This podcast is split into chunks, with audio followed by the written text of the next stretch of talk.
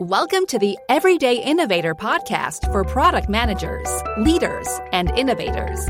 Your host is Chad McAllister, helping you become a product master. Listen and get ready for higher performance, for the doctor is in.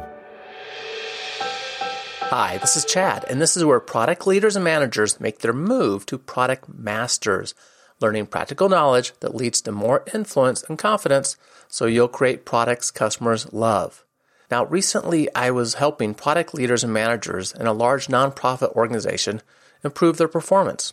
When we discussed the use of MVPs, minimal viable products, one question asked was if the MVP approach applies to services. Well, the answer is yes, and our guest shares an interesting example that will help us get more in touch with this use of an MVP and how to scale from modest beginnings to something that works. The MVP approach, or if you prefer the MVE for minimal viable experiments, is a significant philosophical shift for some people, looking at things differently. It means doing the minimum needed to learn what creates value for a customer aligned with solving a problem for them or satisfying a job that they want done before creating the complete product. And I think of it as a series of small, fast, and inexpensive experiments which is why I call it MVE, minimal viable experiments, experiments that help us learn what a product should be. Our guest is Abdo Riani. He's a serial entrepreneur and founder of Startup Circle, which connects successful entrepreneurs with rising founders to help them move their ideas and businesses forward with actionable and relevant advice.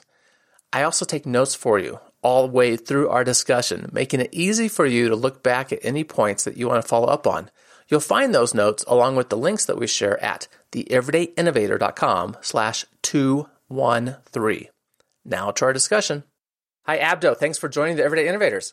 Chad, thank you for having me. It's I'm very excited for this uh, for this call and uh, this uh, session. Well, I appreciate you reaching out to me. I get to hear from uh, lots of incredible people.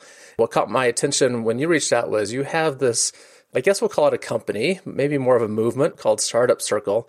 We'll chat about that some at the end, but really a lot of interesting experience. And you've helped startups and founders and other companies with this journey of of trying to satisfy customers with a product that delights them, and uh, that's what we're going to spend some of our time talking about. But first, I'm always curious why people listen to this podcast. You have listened in the past, and it's really fascinating to me I, I think of this podcast going out primarily to people that are kind of mid career. They often have like 10 plus years experience in product management. We have some gl- global leaders of innovation that listen to this as well. And a lot of people that are thinking about getting into product management and want to know what it's like, right? And so delighted that those people find value in this too. And quite a few people that are, are involved in startups that listen to it. I was just curious about, I don't want this to be self-serving at all. I, I'd like to know how people kind of stumble across it and why they listen. Well, Chad, for me, the Everyday Innovator podcast is like a an innovation mall. Hmm. Uh, it's like I'm entering a mall that has everything you need about innovation, whether it's you know uh, case studies, experts, lessons, uh, everything you need to learn uh, about innovation, how to leverage in- innovation in your organization. Mm-hmm. Um, so I remember back a couple months ago, I was planning my trip to Europe. One of the things I wanted to plan for is the things that I want wanted to listen on my way there. And that's when I found the Everyday Innovator podcast. And uh, that's when I fell in love with the podcast. Mm, thank you. What I like about it is that it's actionable. It uses so many examples by different people in different types of organizations. Um, and unlike many other podcasts, this one is targeted, right? It's specific to one specific topic uh, something that allows me to have a very clear idea what to listen to and where to listen to what I want to listen uh, very quickly. So, congrats on your success so far. Oh, thank you. I appreciate that. that that's great. Just, just like, like to hear how people came across it and why you listen. Let's dive into what we're going to talk about. As we were recording for this, you, you shared that the secret to successful product launches is doing things that don't scale in the beginning. And that caught my attention because I interpret that one way. And when mm. first off, we might not be on the same page about what we mean by that. So why don't we start with that? What do you mean by not scaling in the beginning, perhaps? For me, Chad, doing things that don't scale means going to market under the condition of the unavailability of the product. Hmm. And I think the best way to explain that is by using an example. And I know mm-hmm a big chunk of the, the conversation that we're going to have today is is a case study. Um, I so, love case studies. Back when I was a um, a sophomore in college, I wanted to create a venture that rewarded users for their eco-friendly actions. I've always been passionate for the environment, still am. Now, creating a product that will allow me to track people's recycling, uh, give them or award them points, and allow them to redeem those points from local businesses was something that hmm. would cost me a lot of money and a lot of time, and and and is yet to be validated. I could be wrong. Mm-hmm. One of the things I did, I became the product. I did things that don't scale.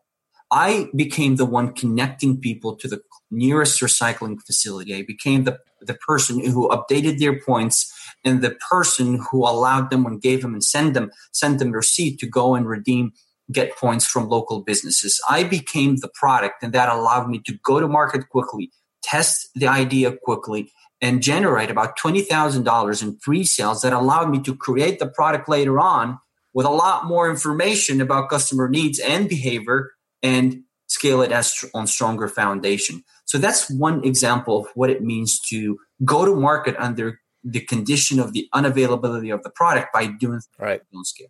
Right, and I like how you phrase that. That you became the product. You know, there, there's this now ancient example of the guy that created the Palm Pilot. Right, so pre-smartphones, we had the uh, little digital assistant that you could read your handwriting and you could take notes on. And he literally took a block of wood that fit in his shirt pocket pencil stylus thing and walked around with it and interacted with people as if he was taking notes on this block of wood to just start getting the experience and getting reactions from other people.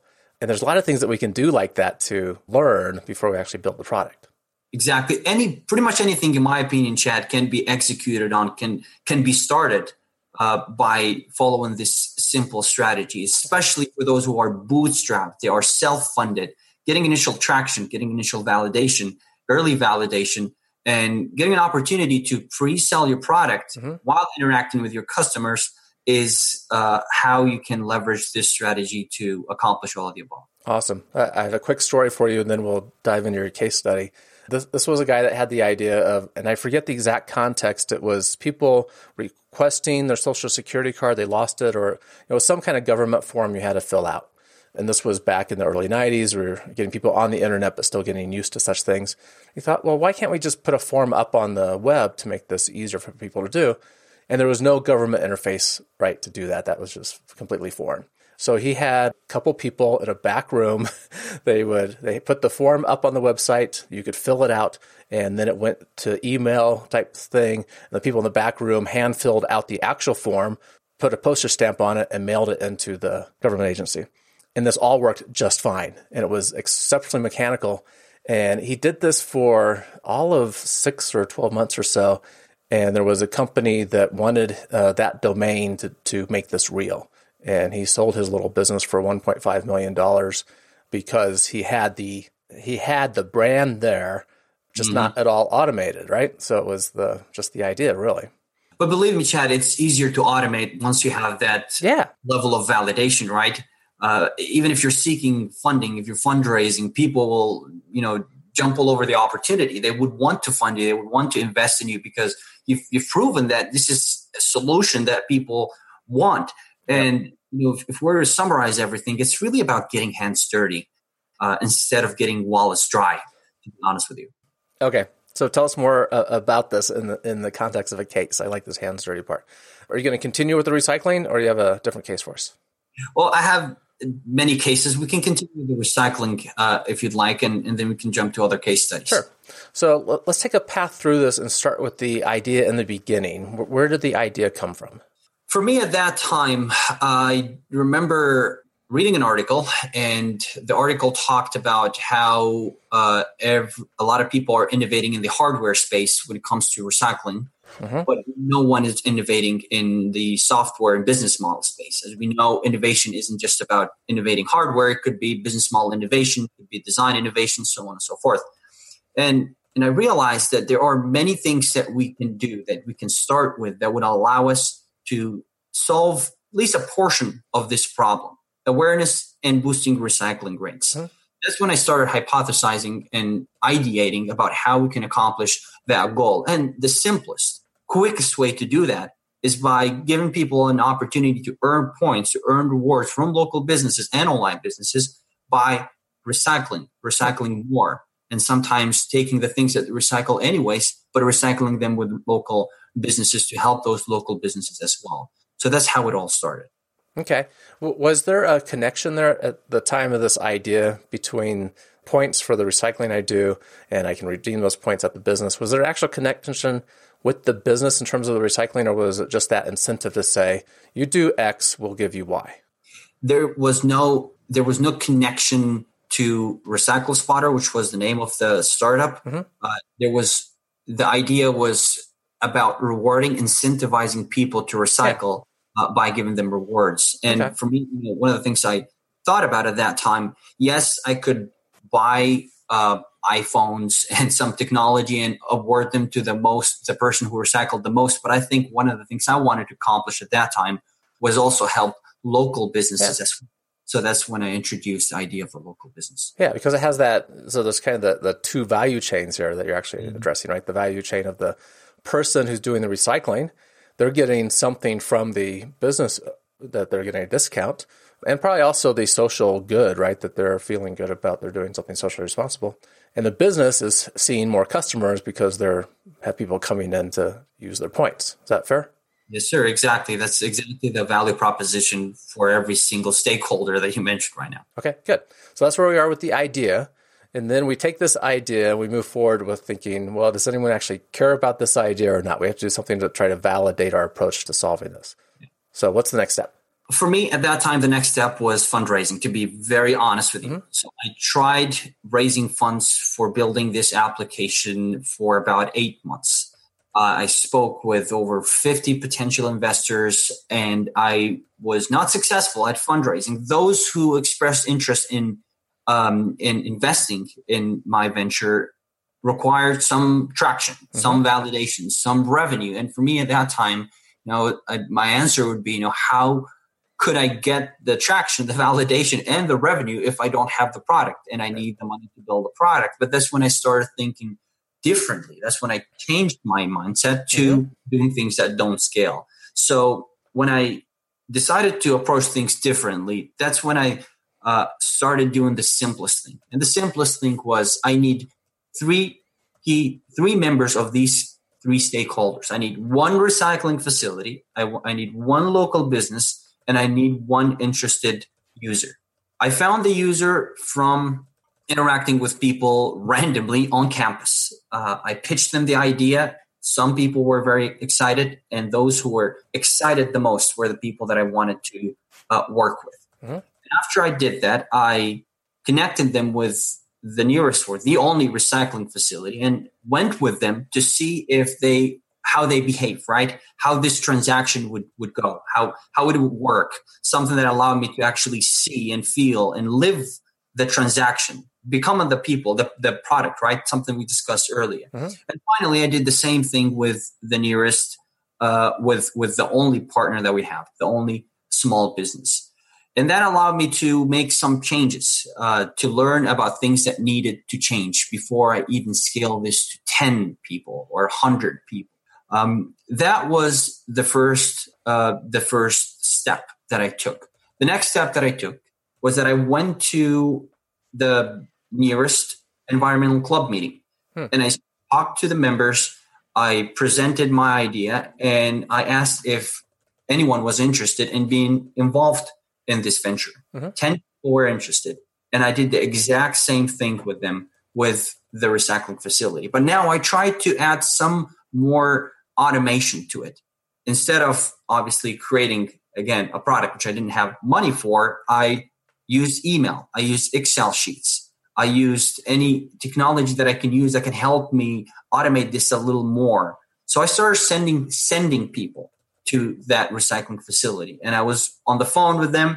I made sure that they got a receipt. I made sure that they sent me or emailed me that receipt, and, and then and then I kept track of the receipt, updated their points, gave them points, and then I called the small business. It was a restaurant. They went to the nearest small business. They got their meal they sent me their receipt and updated their point. So now I went through the circle with 10 more people, something that allowed me to learn more, something that allowed me to get mm-hmm. some more validation, and some more comments. Replicated the same idea with 10 more, and then 10 more, and then 100 more, until I got to a point where the recycling facility is calling me for for all the people that I've been sending and asking and asking me for a meeting and then I went and met with them and they're like, you know what, we're actually interested in you know investing in this. Uh, we can't invest thousands of dollars, but what we can do is you know give you a little bit of money so you can send us more people. Mm-hmm. I heard that guy you know speak about money, something I wasn't really planning to ask for until I have built the application, I have launched the application, have validated the technology side. I said, well, I can do the same thing with more recycling facilities. 10 recycling facilities agreed to pay $200 a month. And five, five small businesses agreed to do the same exact thing. six months later, six, eight months later, I have $20,000 that I used to build the first version of the application and, and, and, and launch a software that allowed me to scale by connecting people to the closest uh, recycling facility through the geolocation feature, by updating their points automatically, by uh, adding the um, you know barcode scanning feature, hmm. um, by allowing them to you know uh, request uh, rewards and small businesses and so on and so forth. So that was you know the initial stage, the first six months of launching the the startup uh, by doing things that don't scale and by becoming the product while right. the idea. Excellent. So I, I want to just dive into some of the details there. What this looked like, it sounded like in the very beginning, was if I was part of this, maybe I was sitting in that environmental meeting and, and heard this idea, I went, yeah, I can do that. So I would collect up my recycled materials in a bag or something and take them over to the recycle center that was somewhere located near me, right? And drop them off. Correct. Right. Okay. Exactly. Yeah. And and you got more and more people to do that.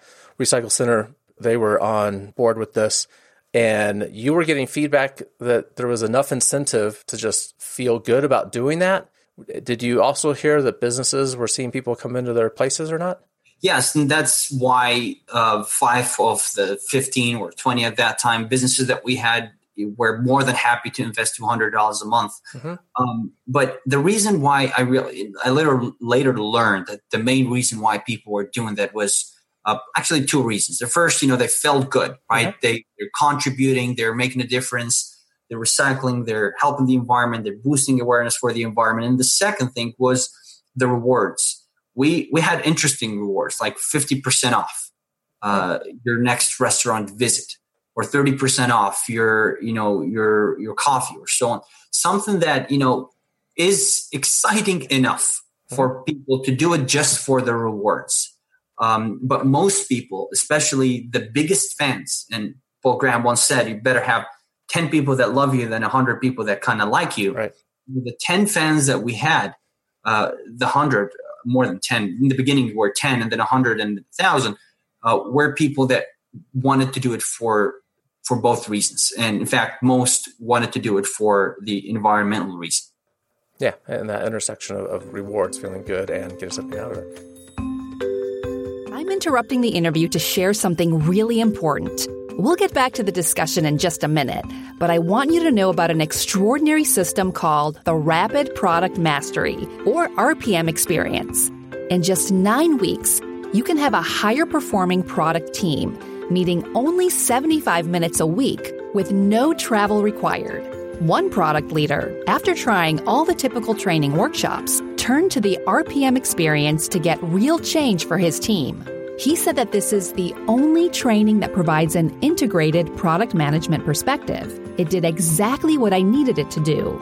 If you have a group of 5 to 14 product professionals, learn how you too can have a high performing team in just 9 weeks, 75 minutes a week, without travel. This is the system created by Chad based on his experience working as a product leader, coaching several organizations, and deeply studying innovation during his PhD work. Get the guide for yourself at theeverydayinnovator.com slash RPM. Now, in the area where this was done, was there other recycling options available? You know, like where I live, my trash company comes and picks up the trash on at the end of the drive, and they also pick up a big container of recycled stuff. What was your environment like? Yeah, exactly the same way. This is exactly the same way it is today too. Mm-hmm. Uh, but but at that time, you know, the value proposition, the selling point was the rewards and was the contribution to the yeah. environment by taking it to the re- nearest recycling facility, which probably was like two, three miles away from the area that I was targeting to begin with, um, and helping a local business as well. So mm-hmm. that, that was like the selling point. They could, yeah, put it outside, and it's exactly what people do. Uh, but for those who wanted to go the extra mile and at the same time get something out of it, they had an option. I wanted to tell them that they had an option, mm-hmm. how they can contribute even more. Yeah, I think that's an important point because you actually had people change their behavior, right? So if it was easy for them to recycle today, you just put it out, out on the curb, done, versus having to drive it to the recycle center, you got them to change their behavior out of this other connection to the, the business. One of the most challenging parts, by the way, Chad, uh, and um, and for that reason, back again to the importance of having your your your biggest fans, um, especially in the beginning, the innovators, right? Um, the yep, the, those are early adopters. Even before the early adopters, the innovators, those who who you know who see the future and who want to uh, become part of it and be known for being part of it. Hmm. Um, and it, it's not easy to find those people. Sometimes even the the most active people in, in, in my community at that time, the environmental clubs, were not part of that group. Uh, they had other reasons for for being active, you know, in communities. Mm-hmm. So you, need to do a, an even um, an even better job at finding those people. And the way you do that is by being very, very, very active and vocal. Um, at that time, you know, I didn't write articles. I didn't do Facebook campaigns. I was the person. I was the the marketing channel. It was me. Same idea as the things we've been talking about earlier, doing things that don't scale and become the product. I was the channel. I was the one who went outside and spoke with people, introduced the idea, the goal. I was the one who went to local chambers and presented. I was the one who went to local environmental clubs and presented. Mm-hmm. I was the one who hosted events and talked about it. Uh, all for the purpose of building awareness for this cause and for bringing the biggest fans. Again, I like the phrasing. You were the product right? So you were the one out trying to let others know about this and find those, you know, so the, the, the wisdom in how do you market a new product, we start by having a very well defined segment of, of users that we know that we can reach. And they share some similarities, right? That's our segmentation work and you were having to identify that as you go what what's kind of common between these people and how do i find them mm-hmm. and you had some resources you're you're on the campus right, as, a, as a student so you used what was around you chambers of commerces as well and made good use of resources that were available take take control of the things you can control mm-hmm. and for me at that time i barely had enough funding to fund life Yep. There was no way for me to fund any product development, even for testing purposes or paying for a SaaS tool or anything like that. I needed some uh, traction to at least justify sacrificing some of the, the monthly expenses that I had.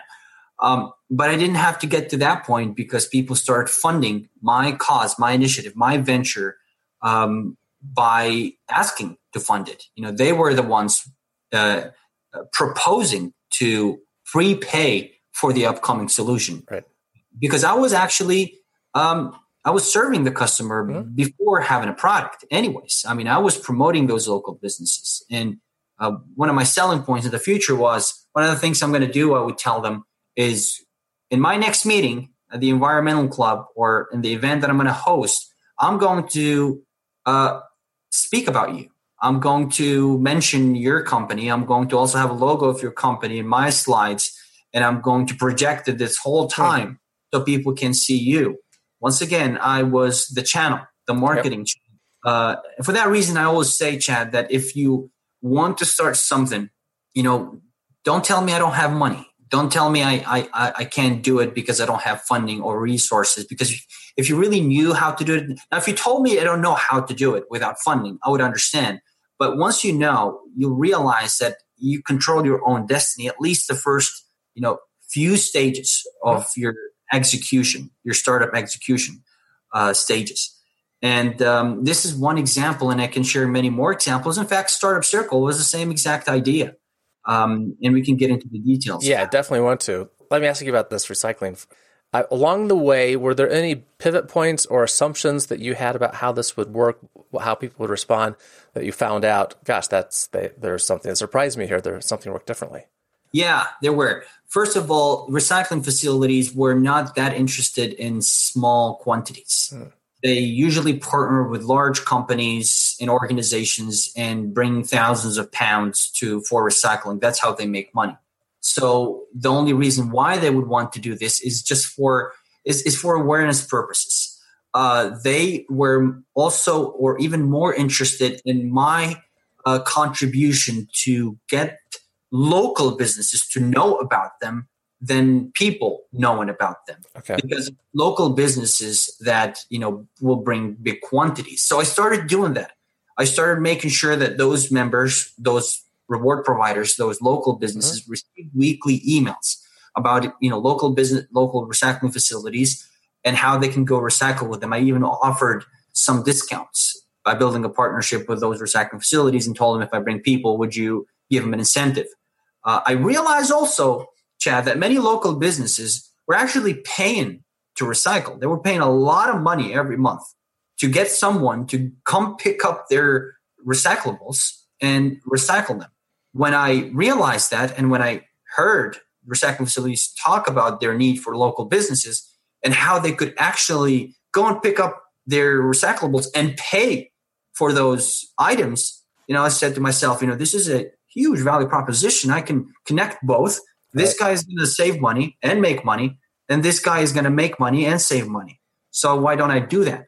And then it's when I start connecting both people. Mm-hmm. Uh, in terms of users, so for the users, they tended to recycle more when they have a big quantity, uh, and that's sometimes that's why sometimes I would see a spike by the end of the month uh, and nothing during the month or the beginning of the month. Uh, and that's when I started creating or building a, a, some programs with a few recycling facilities that agreed to do that, where they can also go and pick up those items from their homes so that they can recycle every single time, hmm. all the time. Uh, things like that, like this, I had to change and I had to optimize to improve the experience and to accomplish the desired outcome, which is boosting recycling rates. Mm-hmm and boosting awareness for the environment. Things that you would only learn if you're on the market, if you're getting your hands dirty. And that's the point. If you had received funding for this idea early on, which by the way is really unlikely for people listening, this is just like Shark Tank, right? The the deals on Shark Tank are almost always for people who have sales because we need to have that learning to know that we're on the right path. But if you had, you still would have had to uncover how to really make this work. This is the work of product management to understand what is the actual problem our customer has, the job that they want done, and what creates value for them, and try to match those things up. Exactly. Exactly. Really good example. It's a fun one, right? It's your personal story and experience. Yeah, so we got through how you did the idea, how you validated that, what you learned along the way, how it grew. When you started adding automation to make this product. Did you have anything that looked like a launch, or was this just an evolution of growth? It was a, a series of mini launches. Mm-hmm. Okay.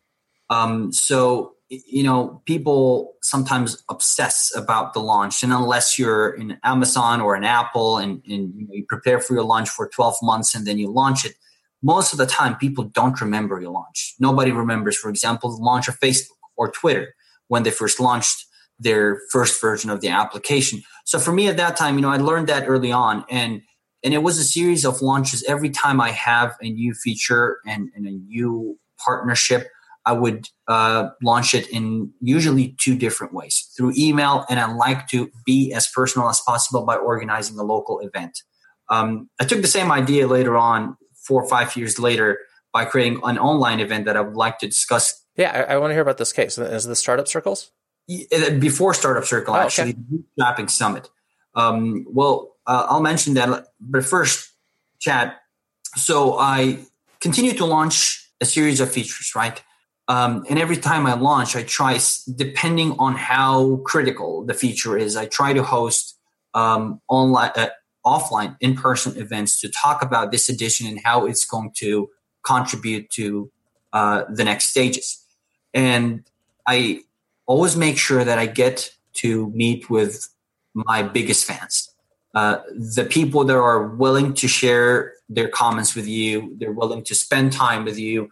Essentially, your customer advisory board, people that care what's gonna what's gonna happen next, uh, what the next stages are, and I also made sure that a person or two from the board uh, include a recycling facility and a local business. This way, I can also hear their perspectives and they I hear their their goals and intentions. Um, and that's how it continued until about two years and a half later, where I had a an, a, an, an offer for an acquisition. I, th- I thought it wasn't fair, uh, and I got to a point where I realized that I'm a lot more passionate about launching businesses by doing things that don't scale than running businesses. Um, and I realized, and I decided to shut that business down. Hmm. Um, and that's when I started Aspire IT, which is a startup development studio for non-technical bootstrap founders where we help them take an idea to market by doing things that don't scale. Um, for for about four or five years, I got involved in the launch of about 50 startups. Um, you know that may sound a lot, but honestly, if we uh, if we think about it from the perspective of how can you go to market quickly mm-hmm. uh, without a product and by doing things that don't scale, you know, we could go to market in a week. Mm-hmm. So I help many entrepreneurs follow the same idea, the same process. Um, and then beginning of this year, one of the things I wanted to do is launch new products and services, launch uh, digital products, co- coaching products, uh, services, consulting services. And one of the challenges that I had was that I did not have a an audience online. I did not have a personal brand on in the online space and in my field. So one of the things I decided to do was instead of fighting for uh, influencers audience, I decided to leverage their audience. The way I executed on that, and we can do it in many ways, was through the Bootstrapping Summit. That's when I documented the journey of about 100 bootstrapped entrepreneurs. And thanks to that event, I was able to welcome about 5,000 attendees, uh, built a relationship with some of the most successful entrepreneurs on the market. Um, I pre sold uh, my coaching service and very quickly accomplished the goal that I intended to accomplish, which mm-hmm. is have six clients generate about $10,000 in monthly recurring revenue. And also thanks to that, I branded myself as a, an authority in this space. And just uh, two months later, I was able to uh, become a Forbes contributor, uh, something I've been wanting to, to do for a while. And then came Startup Circle. Uh, so Startup Circle is uh, our goal at Startup Circle is to provide rising, aspiring, and growing entrepreneurs with personalized guidance through daily live Q&A sessions. So we bring some some uh, some successful entrepreneurs and we connect them with those rising entrepreneurs uh, live. We limit the sessions to three people. My goal is to really um, to democratize guidance. I am not looking to create a Facebook Live with hundreds of people commenting uh, every second. I'm looking to have three people max so that not only can they ask questions, but, but they can ask follow up questions, get personalized hmm. answers, connect with the speakers, and, and get tips and strategies that they can instantly apply to move their business, their own business forward. Um, and that is uh, that's that's that's that's where we are today. I'm the founder of StartupCircle.co, and I help entrepreneur, entrepreneurs take ideas to first paying customers and beyond. Good. And with that being about six months old now, you're probably still learning from the experience and evolving that to better serve the customers and serve more customers. Exactly. So Startup Circle is three months old. Three months. Okay. Very good. good. And I, I want to make sure we tell listeners where that is. But as listeners know, I always like a good innovation quote. So I want to make sure we hit this one first. I do have some listeners that just listen for the innovation quote. So we got to share that and if you'll you know share with us the quote that you chose uh, for us and tell us why that's important, please. Deepak Chopra once said, "Instead of thinking outside the box, just get rid of the box." And, and remember when I read this quote, I was, "I'm getting rid of the product." You know, that's exactly what I'm doing. If mm. I'm going to imagine, or I'm going to, at least for me, you know, this is how it made sense for me. Uh, I said, well, in my case, I am, you know, the biggest challenge that I had in the beginning of every venture was how am I going to fund product development to go to market quickly and validate my ideas? And what if I can get rid of that product, that box, mm-hmm. start thinking, you know, completely differently about ways I can go to market and accomplish all those goals uh, effectively and inexpensively by becoming the product and by doing things that don't scale and by getting my hands dirty. So that quote, you know, um, it, it, made a lot of sense uh, uh, for the things that I was doing and, and the things I, I help entrepreneurs do. Yeah, it's a good context for you, right? Get rid of the box, get rid of the product. And there's other ways people would think about this. That you were conducting lots of experiments along the way, figuring out what works, right? Kind of leading to an MVP uh, rather quickly. That initial, I got one customer, I got one recycling center, I got one business. Let's do something and learn from there. And that is, you know, this whole. I don't want to sidetrack this at all. You know, wrapping up here, but the, the whole notion of this fail fast sort of mentality. Um, I work with some larger companies that they, they have a real struggle with this notion of fail, period. You know, they, that's not part of the vocabulary they use. The whole point of this is we're learning. When, when you put together a recycling concept, when you put together uh, Aspire IT or Startup Circle, you didn't know how to do that right in the beginning. And there's always opportunities to understand the customer better, and we learn and we improve the product. No, I, absolutely. And, and and what's the alternative, really, Chad? Waiting six months, eight months, twelve months, twenty four months to create the product, so that later you can, you know, find out that you know you you did it right, part of it right, or you did it completely wrong. Mm-hmm. You know, that's risky because you know, as we all know, ninety percent, more than ninety percent of startups fail, and you know, just by waiting and projecting and keeping keeping to build under hypotheses is going to increase that number more and more. Uh, I like to start small uh, with the simplest thing that I can control and do within a week.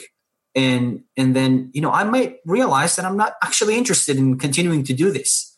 I've had some clients, for example, with Aspire IT who insisted on creating the product, insisted. They said, well, it's either this or, you know, we, we can't do it elsewhere. Uh, any, anyhow, you know, different in different ways. Mm-hmm we created the product, spent about nine months creating the product, and then realized that all the things that we could have done, we could have done, you know, by by in simpler ways, by right. leveraging existing resources. Um, and unfortunately, you know, some people just drop it. You know, they they spend six figures on creating a product and then they move on. Um, so um, you know, by by starting small, by starting with the things you can control by starting with the things that uh, are inexpensive and mm-hmm. uh, will allow you to go to market quickly is is a much smarter way of, of innovating in in in many ways. And this is true for any size organization. Product managers that approach this in a way of being scrappy, what we're talking about, and doing things manually and just getting insights. That's how we quickly learn. Let's not make it any more complicated than it needs to be until we actually have the knowledge to develop the actual real product. Excellent. I'm sure listeners have some interest in Startup Circle. They're like, hmm, that sounded interesting what you were describing a moment ago. Would like to know how to find out more about that. And also, if people want to connect with you, what's the best way to do that? If they want to connect with me, abdoriani.com. I think, Chad, you'll, you'll put the link yep, under that. I will make sure all these links are in the show notes to make it easy for people. Perfect. So when you visit abdoriani.com, the first thing you're going to see is how to have a quick conversation. You can schedule a time, 30 minutes. I'd love to tell you how all of this means to your specific case, your specific startup and idea. And you can join startupcircle.co if you'd like to attend live sessions and get personalized answers from some of the most successful entrepreneurs on the market uh, that is uh, something you can do by visiting startupcircle.co. It is free. We'd love to see you on, answer questions, and help you move forward. And those live sessions are these the ones you said you're limiting to three people right now per session? Yeah. yeah so, so, a small group to actually get real answers to real questions. Exactly, three people max. Sometimes we do. We'll do it without people actually, mm-hmm. but we can um, but if you're only the one that's there, then you're the only one who's going to benefit from the session. Yeah. Maximum three, though. And then you post the recordings for others to view later? Yeah, yeah absolutely. Okay. So, sh- yeah, sharing to the community. And a lot of people listening to this are in medium and large companies.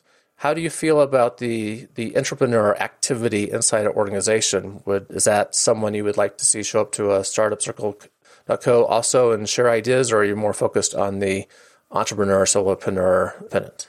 No, we we I had a, a call with Brian. Uh, I don't want to mispronounce his last name. A couple of days ago, he is a talent acquisition strategist at the Muse, and he shared a lot of great insights mm-hmm. how they do business and they they you know sell their products and services to large uh, enterprise clients. Something that you know startup founders will benefit a lot from.